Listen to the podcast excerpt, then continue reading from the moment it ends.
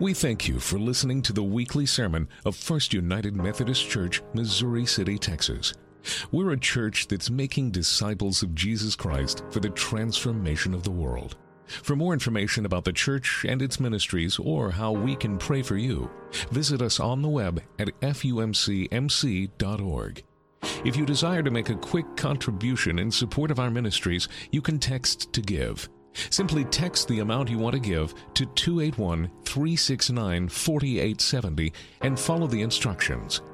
And now, as you listen, we hope that you find this podcast meaningful and transformational in your journey of faith.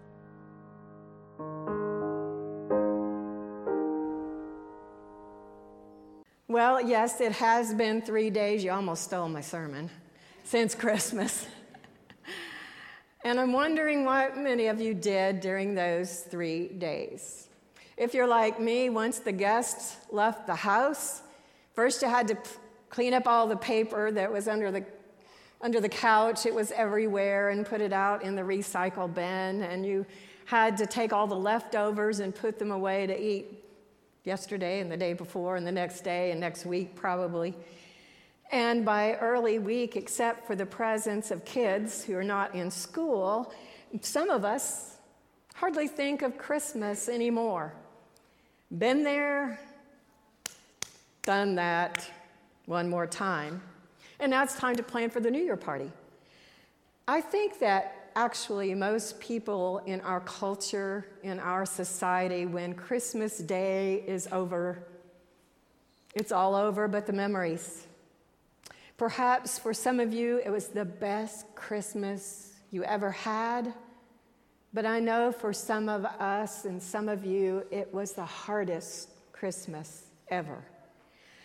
In my lifetime, which has been more than 12 years, I've had a few Christmases. And with those, I've had many memories good, sorrowful, joyful, and some highly overrated. But have you ever thought about what happened there in Bethlehem those days right after first night?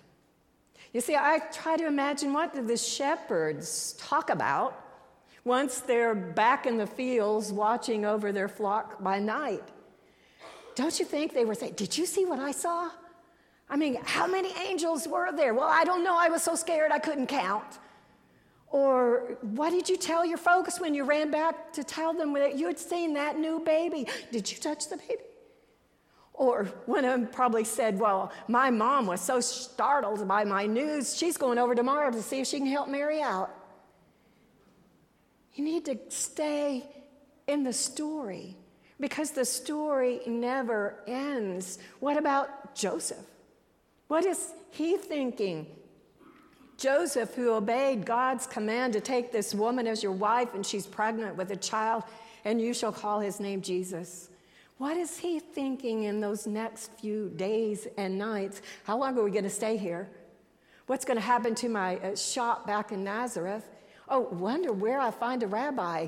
On the seventh day, we have to have him circumcised. And then he welcomes the visitors, and you know they just came and they came and they came. And he has a million questions asked of him, and he doesn't have the answers. What all is going through Joseph's mind in the days after. And then there's Mary. The scripture tells us she pondered these things in her heart. I don't know how she had time because don't you know that scene for the next 10 days was filled with every villager in the place? The news had spread. The kids had spread it. The shepherds had spread it first, and the kids playing in the courtyard had spread it. And neighbor talked to neighbor, and the word got out. And of course, they all wanted to come see Mary and Joseph. Joseph had lots of family there, and they all wanted to come and see this precious child. When did she ever have time by herself to go off and even nurse the baby with all these people there? When did she ponder these things in her heart? You see, for this whole little town, these villagers, that first night would never be fully over their questions, their could this really be Messiah? It would be the talk of the town for months. And then, and then, the days passed into weeks, and before the 33rd day of purification, Joseph took Mary and the baby to present him in the temple, and they walked five and a half miles. Okay, girls, how many of you could walk five and a half miles after you had a baby? it wasn't just down the street. But this is where our story comes in today. We have experienced the mystery of God with us on that starlit night and the joy and the blessing of nativity.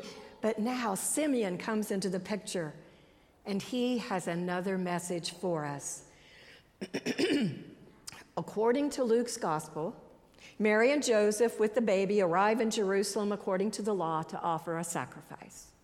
The sacrifice is what they could afford was turtle doves or two young pigeons and enter the temple and there stands Simeon. Simeon lived in Jerusalem, and according to Luke, he was righteous and devout. Luke says he anticipated the coming of the Messiah. Simeon waited. He and another in the story, if we'd read a little bit more, her name was Anna. They came every day to the temple, watching and waiting for the coming of Messiah. Sometimes it seems like life is full of waiting. Children had to wait for Christmas, and it took a while, didn't it, Nora? We wait. We wait to be born. We wait to go to school. We wait to fall in love. We wait to do the things we want to do till we're old enough, big enough, strong enough. And it seems like much of our lives are spent standing on tiptoe, waiting, gazing over the fence into the future with hope. And according to our text today, the old priest Simeon and the prophet Anna spent most of a fair amount of time of their lives standing on tiptoe, watching for the coming of Messiah. And it tells us that they were advanced in age, they spent a better part of their lives in the temple, and finally, finally, the day comes and Mary and Joseph enter the temple holding a baby, and the watching and the waiting is over. And then, and then, and then the old priest Simeon should have been in the choir because he burst into song and he sings, Now, Lord, let your servant go in peace. Your word has been fulfilled. My eyes have seen the glory of your salvation, which you prepared for the sight of your people. Simeon will not see, live to see Jesus grow up. Simeon will never hear Jesus teach or preach. He'll never see him raise the dead or heal the blind. He won't be there for the passion and the crucifixion. But it doesn't matter to Simeon. God has sent the Messiah. God has fulfilled God's promise, the anticipation, the expectation, the hope of these two saints has come to pass, and that's all they've waited for. This past week, one of the richest joys of my ministry through the years is to visit our homebound. And I had a wonderful companion this week, Miss Judy Butrin, with, went with me, and we visited on one day three, three saints. The first saint has severe multiple sclerosis. It's so severe, she's in bed 90% of her living days. She's confined to bed, but you would never hear one complaint from BJ. She is so happy. She was just so happy to have company besides her caregiver. And she started spilling out stories to us. I mean, the talk never, never stopped. I didn't have to, Judy didn't have to say a word because BJ was sharing her stories. She grew up in Brooklyn. She was the tough girl of the neighborhood. When somebody needed a problem fixed, they said, Go tell BJ. And BJ would come and fix the problem. And that went through her early adult life. And as a married woman with a child, she kind of was the tough girl in the apartment house. She told us some stories about being the tough girl. But then she, like Simeon, met Jesus. And her life was changed. And she told us her faith story and how her eyes had seen Christ in so many people. And she began to feel the presence of him in her life as she traveled the journey. She knew that he was with her. Then we went to see another beautiful woman, her daughter sitting right over here. She had served the Lord faithfully for 17 years as a church secretary. I mean, tell you folks, that is survival. You want to learn how to survive, you go work in the church. And she had. And she told us faith stories of her journey and how she had seen the presence of God and felt the presence of God more weekly after week in her life. She had so much joy to share with us. And she's waiting for her third knee surgery next week. The third visit was with Hannelore May. How many of you remember Hannelore May? Well, there's a storyteller. Hannelore May told us the same story she's told you, perhaps she's told over and over, but she and her friend Gisela grew up in Nazi Germany. And they were forced to become part of Hitler's youth group to protect their parents. Because if you didn't join the youth group, your parents were sent to a concentration camp. And so Gisela, who also was a member of our church, and Hannelore May grew up together. They married, they separated. Hannelore May and her husband went to Canada. Gisela married an American soldier, and she came to Texas. But they continued their journey, their faithfulness to one another in friendship. Their husbands complained about phone call charges. And Hannelore May told us of heartache and sorrow. They journeyed back to Germany, and she was there and raised her children. Then she came back finally to Texas. But all through her storytelling, whether it was painful or sorrowful or joy, this woman, like Simeon, had seen the Lord and felt his presence all of her life. 87 years with a joy that was on her face that was wrinkled with time, but it was pure joy. And then on Friday, I went to see another one of our members. I think they were members over at the old church, she and her husband Frank. And she, she was just radiant with joy. That's all I could say. She sat there in her wingback chair, and there was a glow about her because as she shared with me for almost two hours about her faith journey and how through joy and sorrow and sickness and health, she had felt, like Simeon, the presence of God. Emmanuel, God with us every step of the way. All these precious folks are what I call saints, like Simeon and Anna. They have seen the Lord and felt God's presence throughout their lives.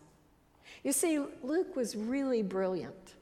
He started his gospel and he concluded his gospel just like the tradition of the Old Testament. He started with Elizabeth and Zechariah waiting and hoping and after going through the Annunciation and the birth of Jesus and angels and shepherds, we conclude his introduction to his gospel with the story of Simeon and Anna.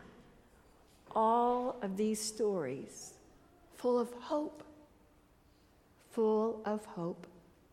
And he puts Jesus, see, right in the middle of the Old Testament tradition, from the earliest stories of Genesis right up through the events narrated in this gospel prologue God is with God's people.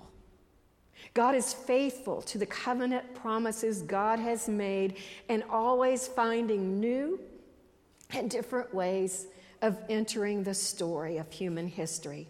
And Simeon and Anna may have been standing on tiptoe with hope in their hearts, but there was never any doubt in their minds that God would fulfill God's promises.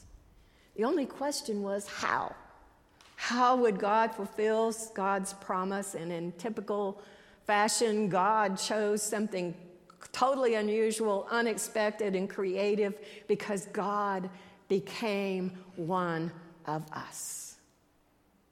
Who would have thought it? Who would have thought that the Almighty God would want to be a tiny baby in a smelly stable? Who would have thought? And not only that, God was born into a dark period historically, into the darkness of poverty and oppression. And God brings light to the most unexpected places. And not only that, Simeon goes on, a light to enlighten the Gentiles and the glory of your people Israel. The light is for all, not just the chosen people of God, but through them for us. There's also a thread of darkness woven through what Simeon said, because as he holds the tiny Christ child, he speaks to Mary. And he says to her, This child is destined for the falling and rising of many in Israel, and it, to be a sign that will be opposed. And then I think he looked into Mary's eyes with a deep kindness and tenderness, but sorrow, and says to her, And a sword will pierce your own soul too. The darkness is real.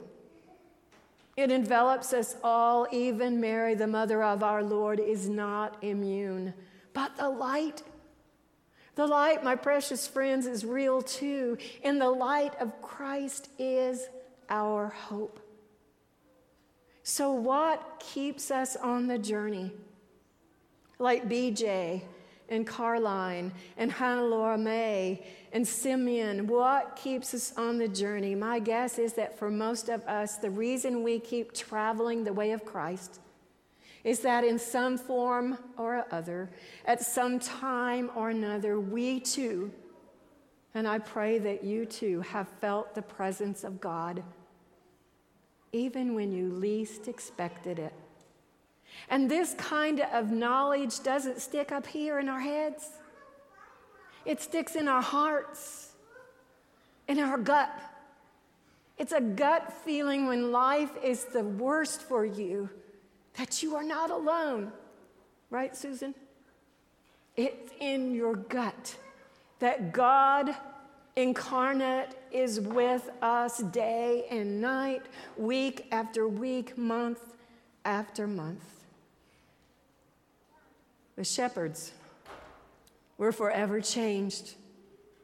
Joseph was forever changed. Mary was forever changed. These folks traveling miles and miles will be forever changed the direction has changed and having been drawn so deeply into the mystery of God incarnate, we are sent out to live.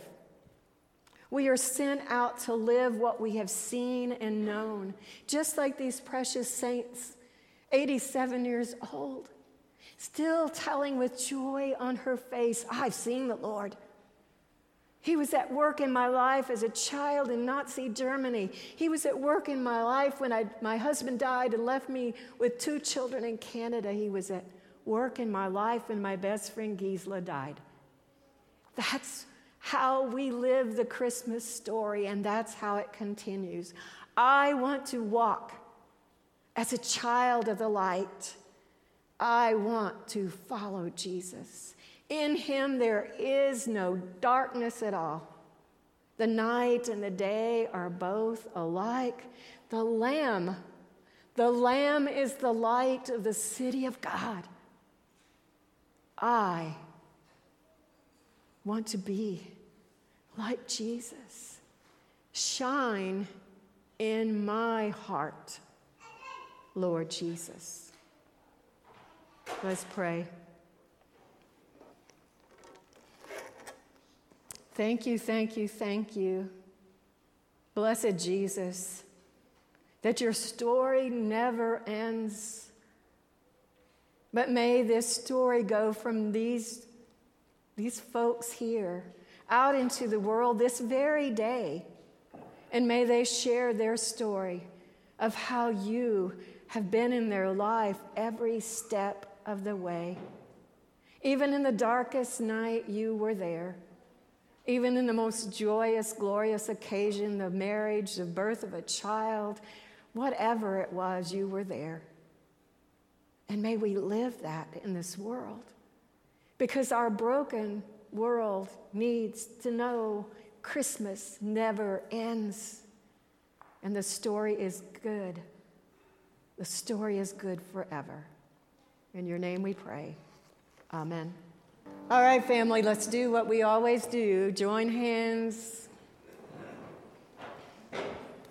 Look at those, look to your left and your right. Look at those people you're holding hands with. Can you tell them in the name of Jesus, I love you? All right. So we have a job to do. Simeon says we need to be sent forth. That's what he told God send me forth to tell my story. Tell your story to at least one person this week, would you? Tell your story of how you, when and where you have felt the presence of God. Emmanuel, God with us. Amen.